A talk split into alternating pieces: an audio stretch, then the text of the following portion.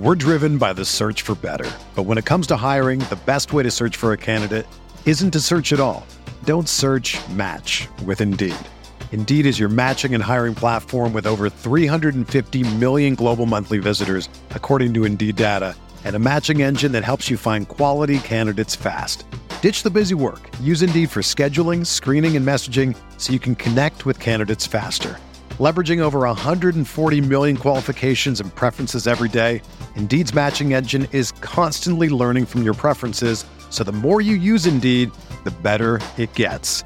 Join more than 3.5 million businesses worldwide that use Indeed to hire great talent fast. And listeners of this show will get a $75 sponsored job credit to get your jobs more visibility at Indeed.com slash BlueWire. Just go to Indeed.com slash BlueWire right now and support our show by saying that you heard about Indeed on this podcast. That's Indeed.com slash BlueWire. Terms and conditions apply. Need to hire? You need Indeed. True Faith, Newcastle United, Newcastle United 1, Crystal Palace 2, yet another home defeat for Steve Bruce's Mags. Uh, Graham Jones, not all he's cracked up to be, or, or maybe he is. And and this one's on Steve. I don't know. We'll have Luke Edwards on the show hopefully on Sunday, post humiliated tonight Southampton. So I wonder if he'll be making the same points. Uh, and I'm going to kick straight off with you. Another defeat, but was it any better? The first half was better. Yeah, and I, and I think you've got to say that you know even when we fell behind, and, and and we did start really well. Obviously, the you know the early goal made, made you sort of think, okay, we're going to carry the momentum on from the previous performance, and early goal settles us that we could kind of just start to like dominate the game and see what we could do with it. And then they had that five minute spell where they they hit us with two goals, and I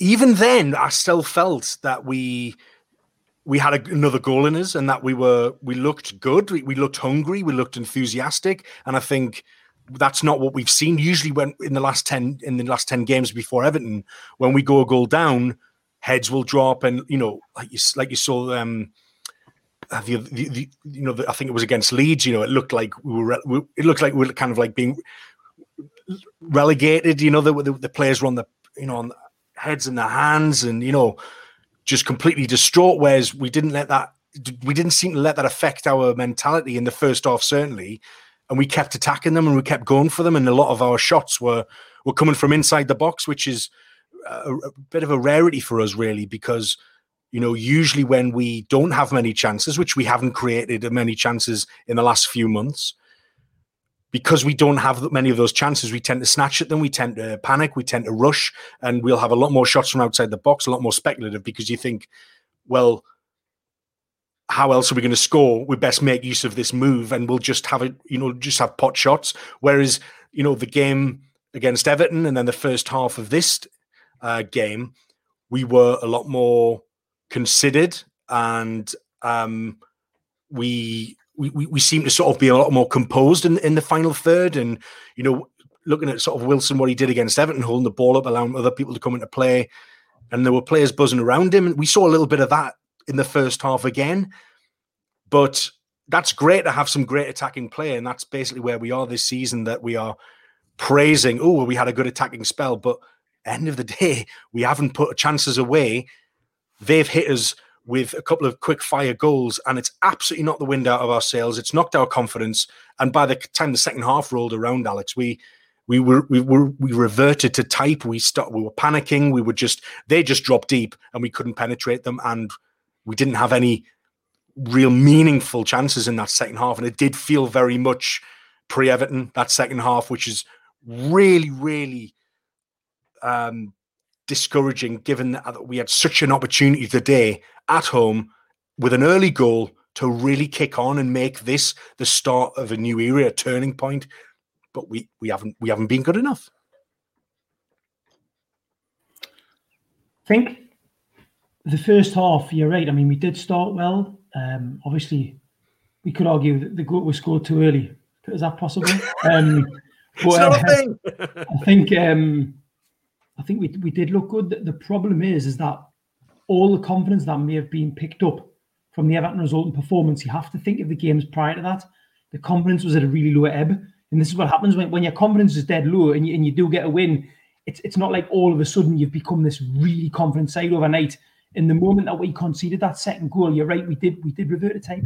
And this this is the concern, isn't it? It's it's getting a really good result away from Ever- away at Everton, but then the moment that we are a goal behind in the game again, we're almost I wouldn't even say a panic. It wasn't like we were, we were panicked to the, ex- to the extent that we were rushing around trying to create something. It was just like, oh, all right, we're behind again. Okay, we we don't know how to respond to this. And obviously, Crystal Palace, them going two one ahead, it's it's ideal for them away from home. They're two one ahead. They can just absolutely play that that kind of table football style setup where they just have like the, the, the block block you out completely. And we didn't have the the kind of craft or the gale in the second half to to do any damage. And obviously, I think the substitutions, I think we'll go into them. I thought they were ill timed. I think not taking off Hendrick at half time on my 2 1 down. I think that that would have been a real statement to take off Hendrick at half time and bring on Longstaff. We we needed the energy, we needed the drive of, of someone other than Jeff Hendrick and, and Isaac Hayden because Isaac Hayden was so far back. It was almost like we didn't have a midfield. So it, it was it was it was a concern and it and to me it just feels like another game where we've gone behind and we haven't managed to come back and get something. That's my worry.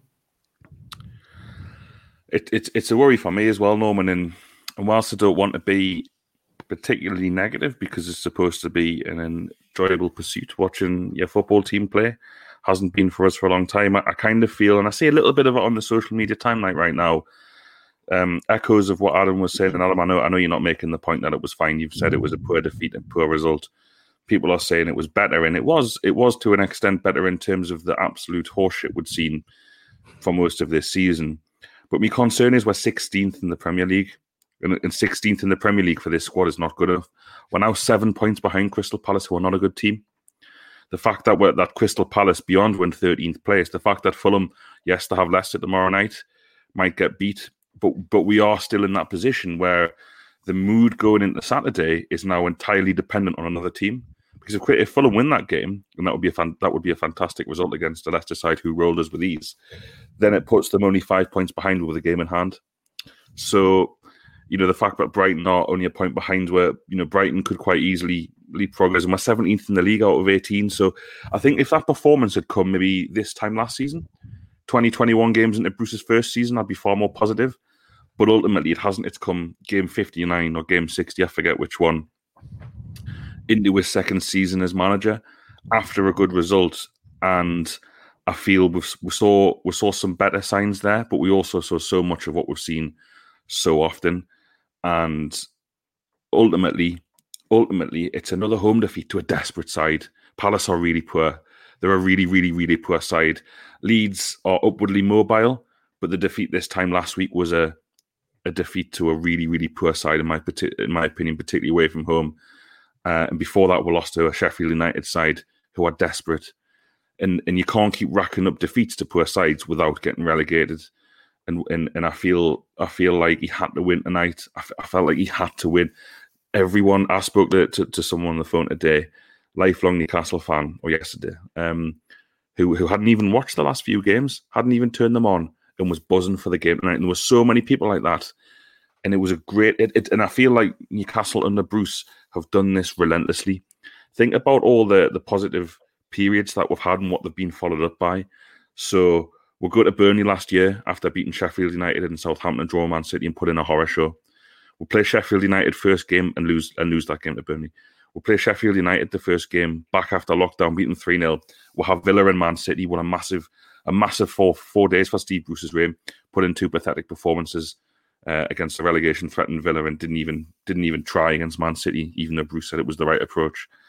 Um, you know, we'll play we'll play Burnley and beat them three one this season, and we've got an international break. Man United have just been beaten six one, and although Manchester United are a good side now and have won nine 0 tonight, we'll put in another kind of uh, Bruce-esque pathetic performance. And every single time there's that little bit of hope there.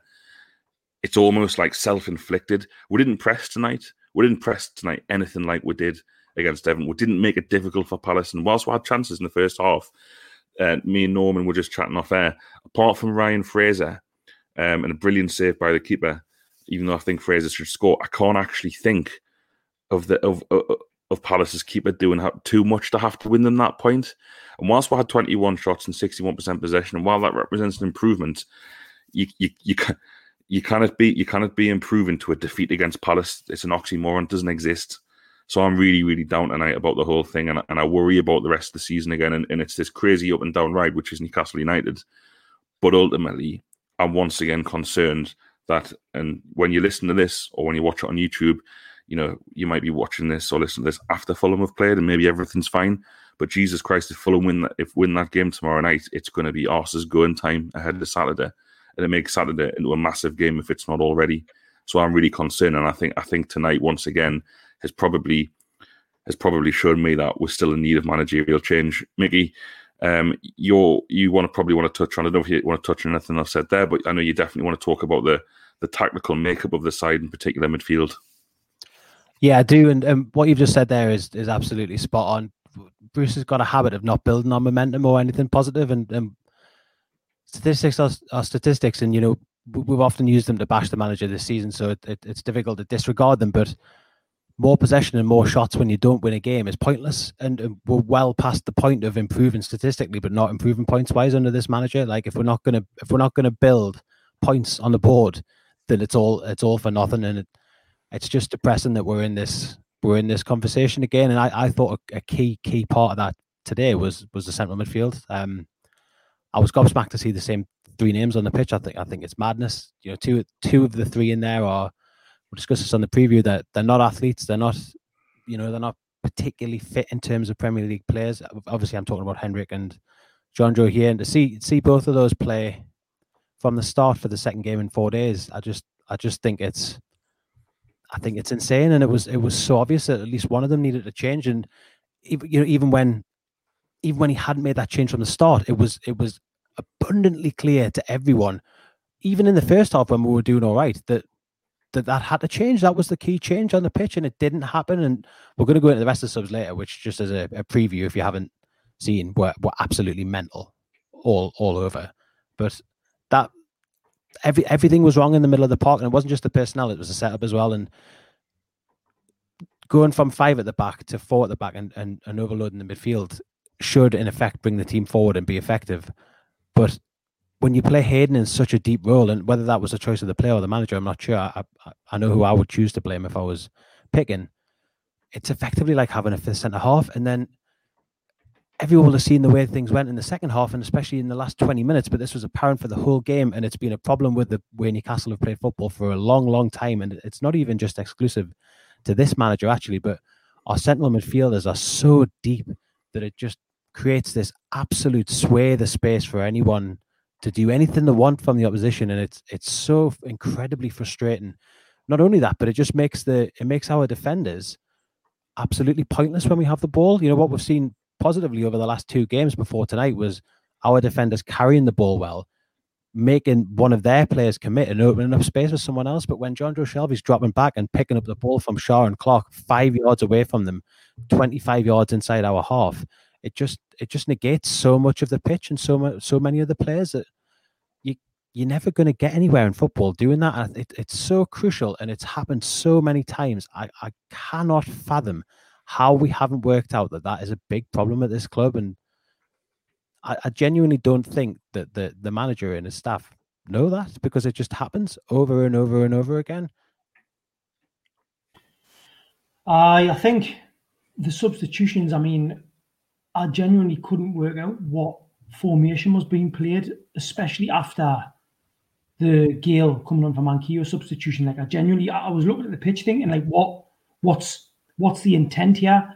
This, to me, smacked of a few weeks ago when basically Bruce came out after a match and said I had five attackers on the pitch. It, it was that same modus. It was the same kind of decision making process. Like, oh, we're losing so what I'll do is just throw a lot of attackers on the pitch, and we've seen that, that doesn't work, and, and that's that's the frustration is that there's no lessons learned from the kind of repeated mistakes that have been made, and you know we're bringing the timing of the substitutions again throughout Bruce's reign. The questions: Why is he making substitutions at this time? Why is he making that particular substitution? It's almost like nothing's ever learned, and it, and what it does is it makes Saturday's winning against Everton. It almost like negates the positives of that victory because it, and I was compu- completely effusive in my praise on Sunday of that performance on Saturday. But what today has done is it's made me think again: Did Everton just have a bad day? It, it, rather than me actually thinking, was this Newcastle turning a corner? Was this Newcastle finding a new system? Was this like a you know a step in the right direction? And then to to go from that to 72 hours later producing like a, like a, a really shocking second half. The first half was all right. The second half was was abysmal. That was back to type, and it does make me think: Are we going to get back to a situation, a game where we just need other teams to play poorly for us to win? And, and as I say, it, it does take a little bit of the sheen off that win on Saturday, which is which is a real shame. I think alarm bells rang for me when Bruce said pre-match um, that it would be. He said, and he's and he. I've called him out for this before this season, where he'll reward starting places, even if, regardless of who the opposition is, regardless of what the setup might be. But if someone's had a good game in the last game, and he said the words, it would be unfair to change anybody out, and you know we've we've had obviously chats in the in, in the private chat alex i know you were against kind of wholesale changes and i am as well but i kind of agree with Mickey that there should have been a couple of changes there, and I would have liked to have seen, say, Long Matty Longstaff play tonight in, in, in, in, instead of Hendrick for a bit of energy to get up in their face. I would have liked to have seen Sam Axon start if if he was going if he was fit and capable because he caused them a lot of problems in the second half, but it just wasn't enough. But it's it's it's this thing that like okay, so we set up with Hayden deep against Everton because it made sense because they were playing uh, Sigurdsson in that hole and he wanted to kind of protect that. Um, but it's almost like we haven't thought about well, yeah, but we're, we're playing Crystal Palace now at home. It's a completely different proposition. Do you need Hayden sitting that deep when we should actually be we need to be pushing them back? We need to be playing. You know, Eze is a a really tricky player, and he was the you know the pivot for them tonight. But even so, we, we kind of need to be we need to be taking the game to them. We need to be not worrying about what he's going to do. We need to get Hayden further forward. We need to, and, and again, it's like it's what he, what Bruce has been talking about, getting yards up the pitch. Alex called it right before when when when you said like we, you know we just we didn't we didn't press, and it was like that second half was very much a Steve Bruce second half.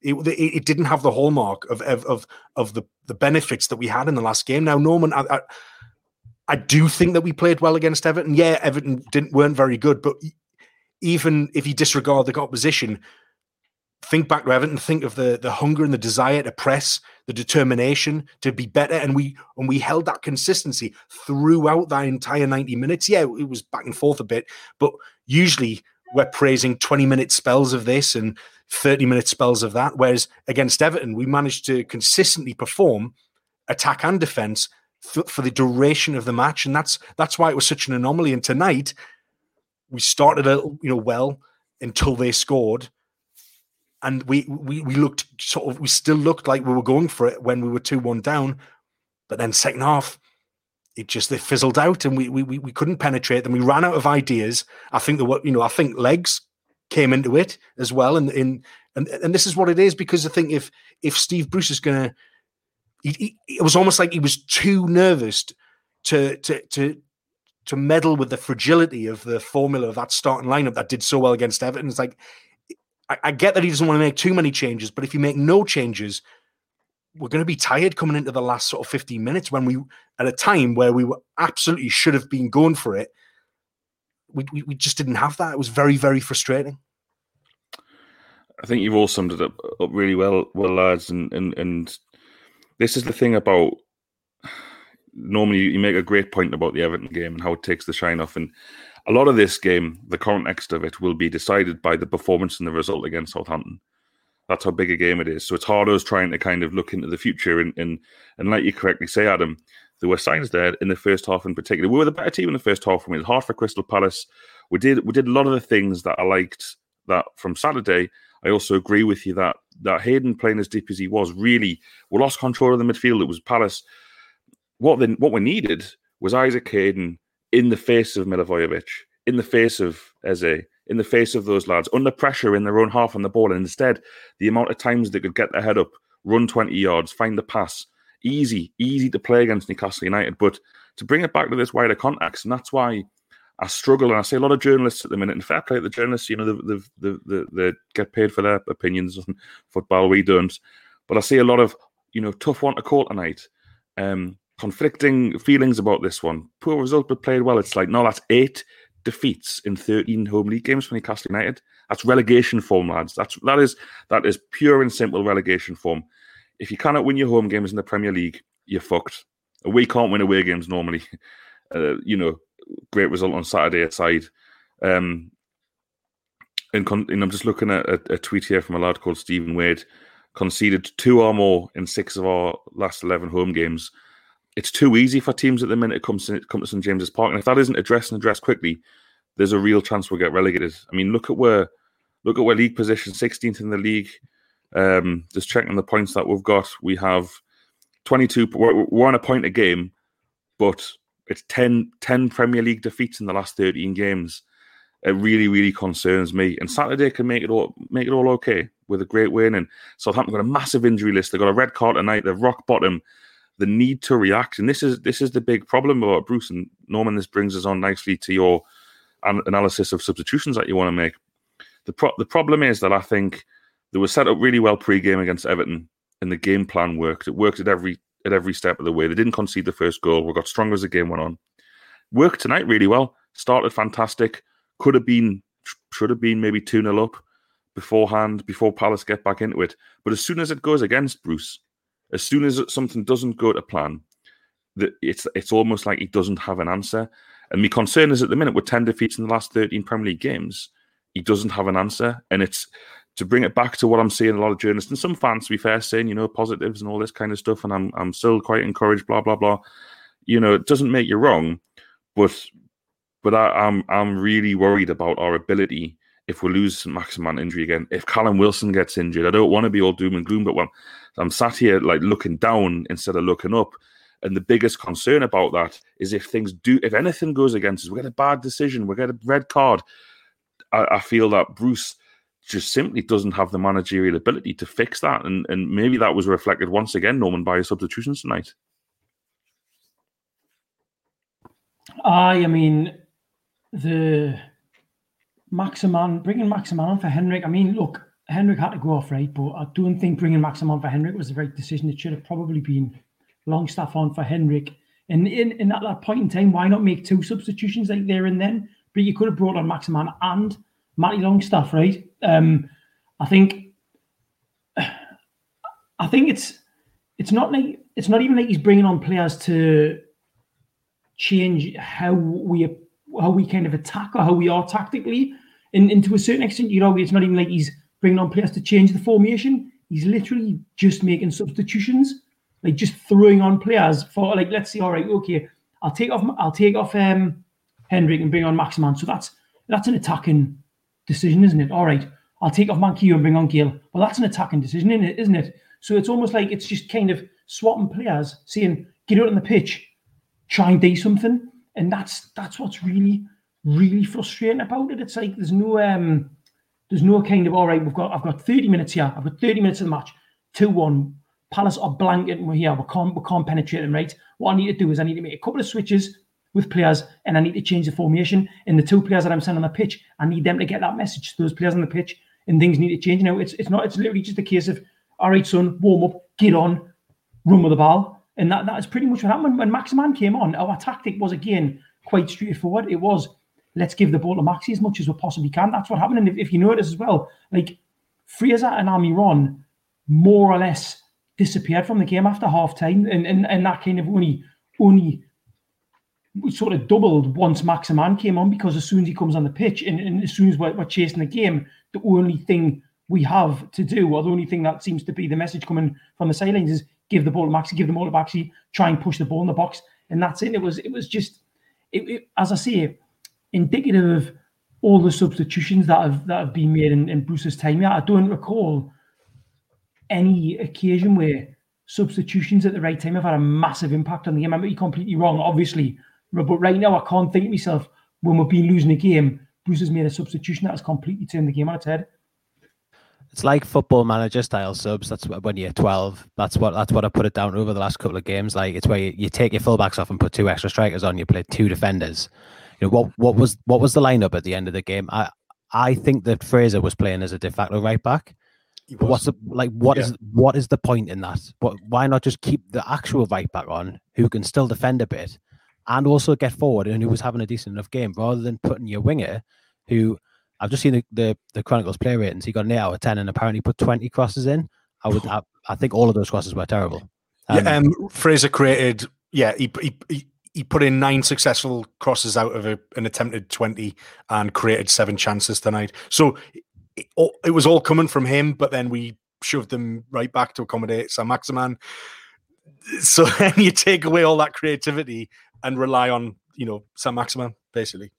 Just uh, like it utterly defeats the point of making the sub, doesn't it? And at, at the same time nullifies a, a, one of your one of your more creative players and puts him in a position where he's he's prone to do something wrong. And you know, the last time he was in the defensive third of our pitch, got sent off. So I just it's just absolute madness. And then the same thing when when Gayle came on and, and when Carroll came on, I just I don't think anybody had a clue. And what what a what a manager should be doing when you've you know when you've been when you've had a significant amount of possession, you've had a lot of the ball, and you've had a lot of the ball in decent territory, but you haven't had any chances which is what you would describe that performance as from us in the second half.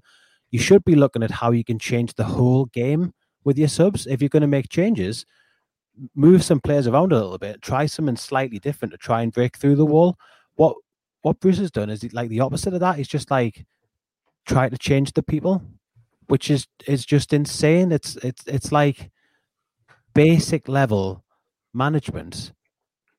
It, it w- was beyond him today, and uh, I, I don't think that he has, has put any thought into the changes other than just like you know when he's seen Cowley just like look for the tallest person on the bench, like get him on, see what see what he can do.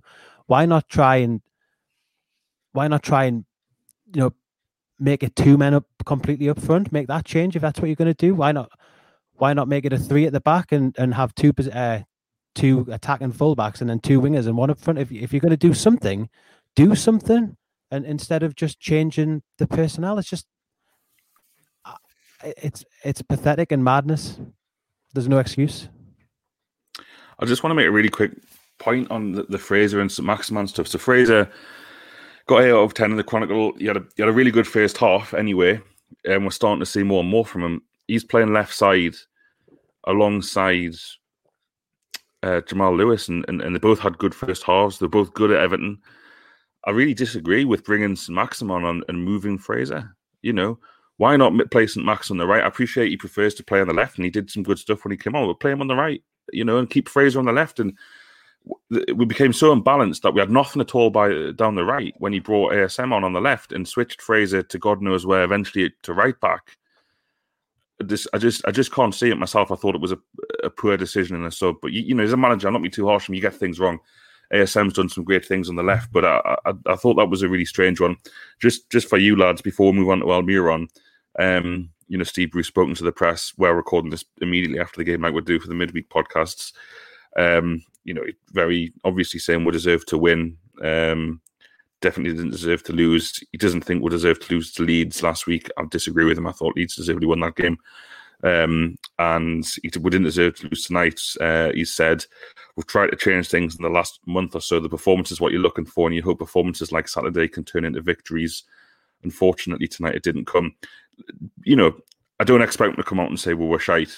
We're, we're in shite as, as well.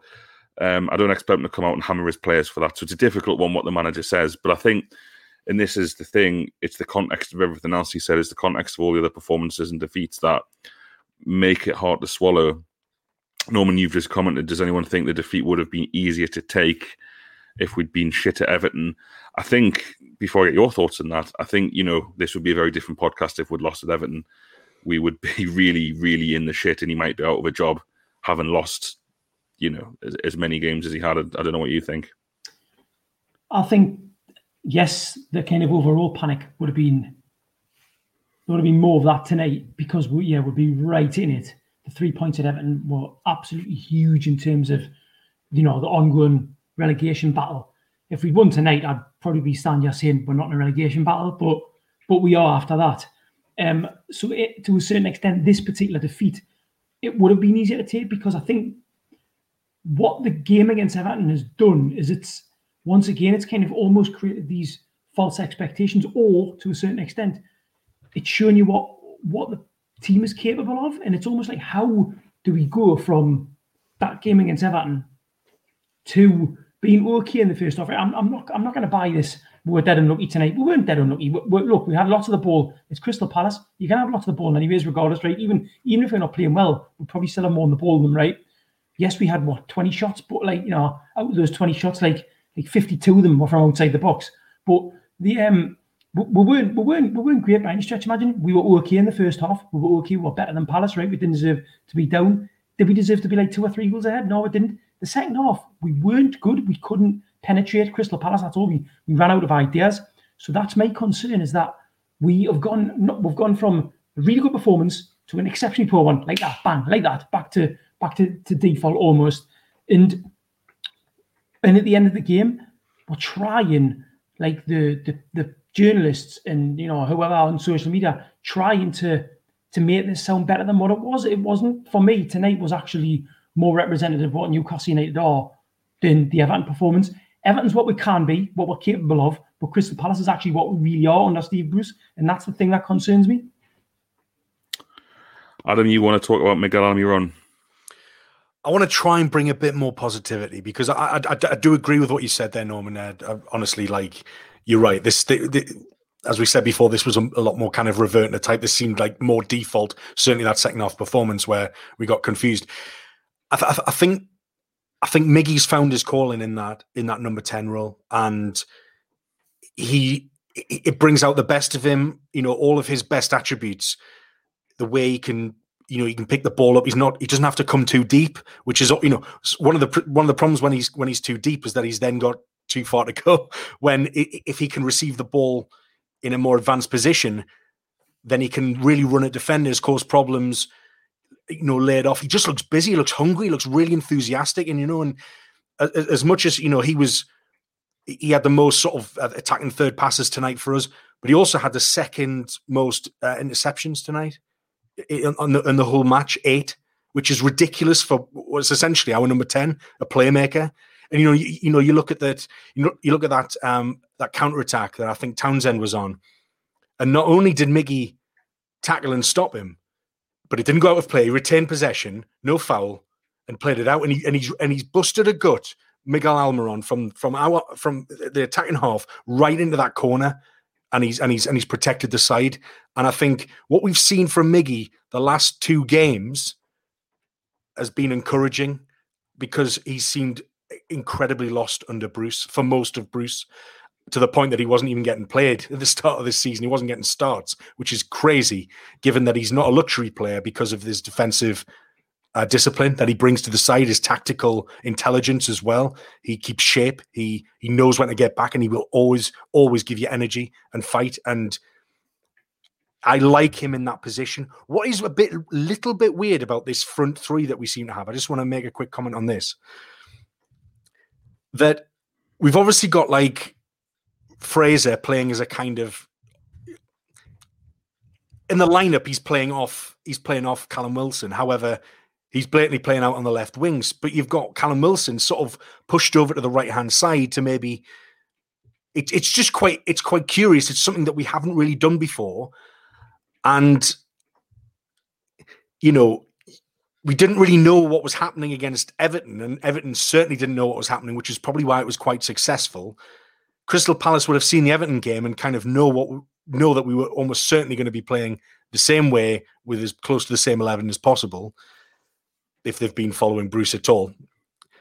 Um, and I just don't know whether.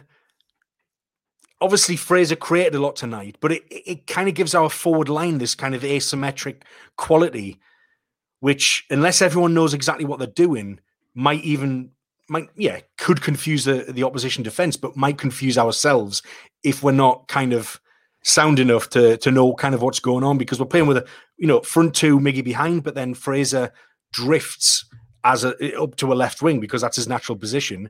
Yeah, Miggy is sometimes the most further forward when he's pressing because he gets it, he goes, he, he runs past Wilson, and Wilson sort of drifts over to the right.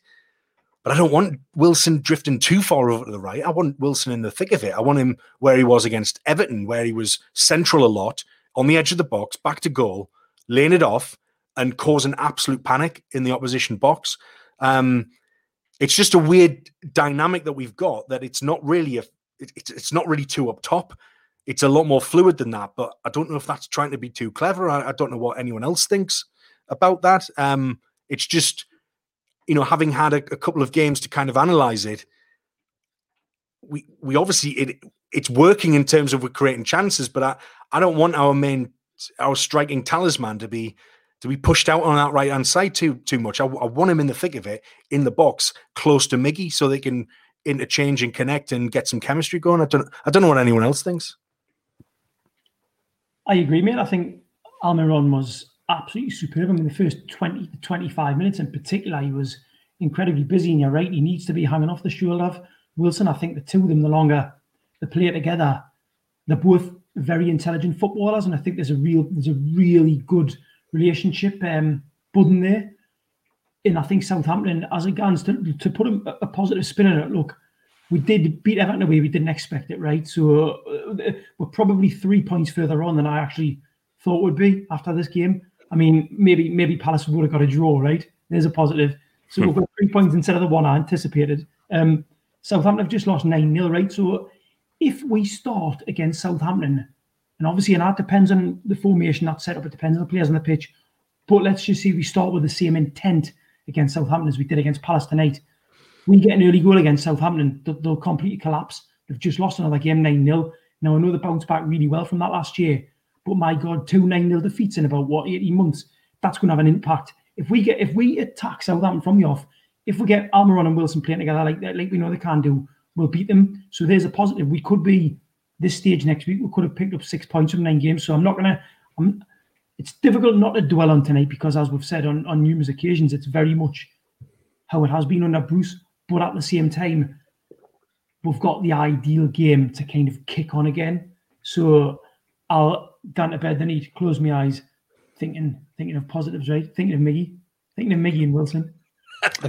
the caveat to that though is that Southampton will probably think that, that that's the ideal game for them as well to come off the back of a 9-0 defeat. They'll they'll see Newcastle as an easy target, and we are. You know, we've, we've struggled to bring the positives from the weekend into this game effectively. We we, we started well enough, but it's not good enough. I I I struggle to think that how about how if we can't bring positives out of a hugely positive performance into an easily winnable game against a bottom half side at home that are shocking away from home.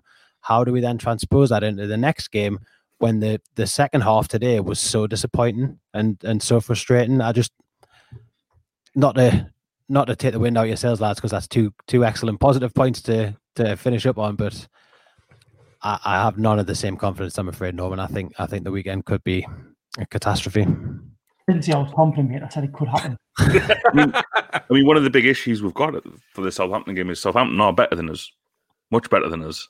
Doesn't mean we can't win, and it doesn't mean I don't expect us to get a result. I do expect us to get a result. Listen, uh, Bruce is in the result stage of his Newcastle career here. He has he has to win games. Mickey, I know you want to talk about the next three or four games, but we, so we've got Southampton, then we've got Chelsea and Man United away. Um, are we going to go to either of those teams and press them and play a diamond? I don't think so. I think if we lose against Southampton, um, Steve will go back to five at the back. I think it'll be any this this little period of progress with a 20 minutes against Fulham, a good game against Everton, and the first 20 tonight be a distant memory. Um, in the same period, by the way, that we've got the next three fixtures. Fulham have got two home games against Leicester and West Ham. They've got Everton away and, and Sheffield United at home. You know, there are points there to be had. And Fulham 14 points from 20 games. They're a poor side. They might say they're unlucky, but that is a poor return. They should have beaten us in James, but that's a poor return.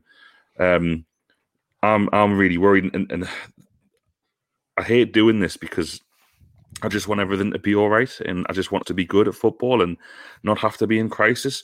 But when you're already, I'm already looking ahead to to do the post game podcast on Sunday, and and the other content that True Faith produces knowing fine well that if we lose that game, it's meltdown. It's meltdown time. With the games that I've just talked about coming up, it's meltdown time. You go from 22 points from 22 games to pretty much 22 from 25. You go to Steve McClaren territory, and you go potentially to Fulham being right on my tails. Brighton certainly being ahead of where. So I'm, you know, this is this is the thing, and I see far more of it on the timeline during the podcast, and I see more of it from journalists, like I said, and, and we've discussed it. You know, they played all right tonight; they could have won. You know, we're, we're done with that. Steve McClaren had games that we could have won in in season 08, 09. The hallmark of a team that gets relegated is failing to win lots of games, or not lots of games, but the few games that you deserve to win, failing to capitalise them, throwing away leads. Crystal Palace before tonight had picked up one point as was mentioned on commentary, one point from a losing position this season. And they've won that in the second half, in my opinion, without breaking sweat. So I don't want to get too down right now about it because there is a game on Saturday and it's not it, it's not a ridiculous suggestion. I think we could fix what we needed to fix tonight. You could play 4 4 2 or 4 4 1 1 and play Fraser Maximin, and it could all be okay against a team that are in free fall in Southampton, like I said, with a lengthy injury list, another suspension tonight. Um, but I, re- I really fear for our future, and, and I just I feel like talk of improvements, slight improvements in defeat after 60 games of a manager and after what he what he would consider as two fantastic summer transfer windows, I think that's really really dangerous talk. But we'll find out. Um, we'll find out on Saturday. Uh, Mickey, uh, do you want to talk about? It wasn't you, but you're going to talk about it. Graeme Jones tonight. What was going on with him? It's odd to see him in the stand, isn't it? Considering how how influential he appeared to be on the sideline at the Everton game, and and and you know it was something that we saw a lot from Rafa, the micromanaging from the side was was crucial when you've got players like ours that that, that need that, and it, it was clear that it had an impact on them, and it was it was absolutely constant from Jones, and throughout that whole game, you saw him constantly going at the players, constantly telling them what to do, constantly giving them instruction, and it's no coincidence for me, at least, it's no coincidence that it's a game we've done really well in. Not just the result, but the the performance was better individually across the park were better, were better set up, were better organized. Every, everything was better. And then Bruce does his his interview about it is I, I, can't remember his exact words, but he's made some slight inspired choice, wasn't it? He said about him, about bringing him in.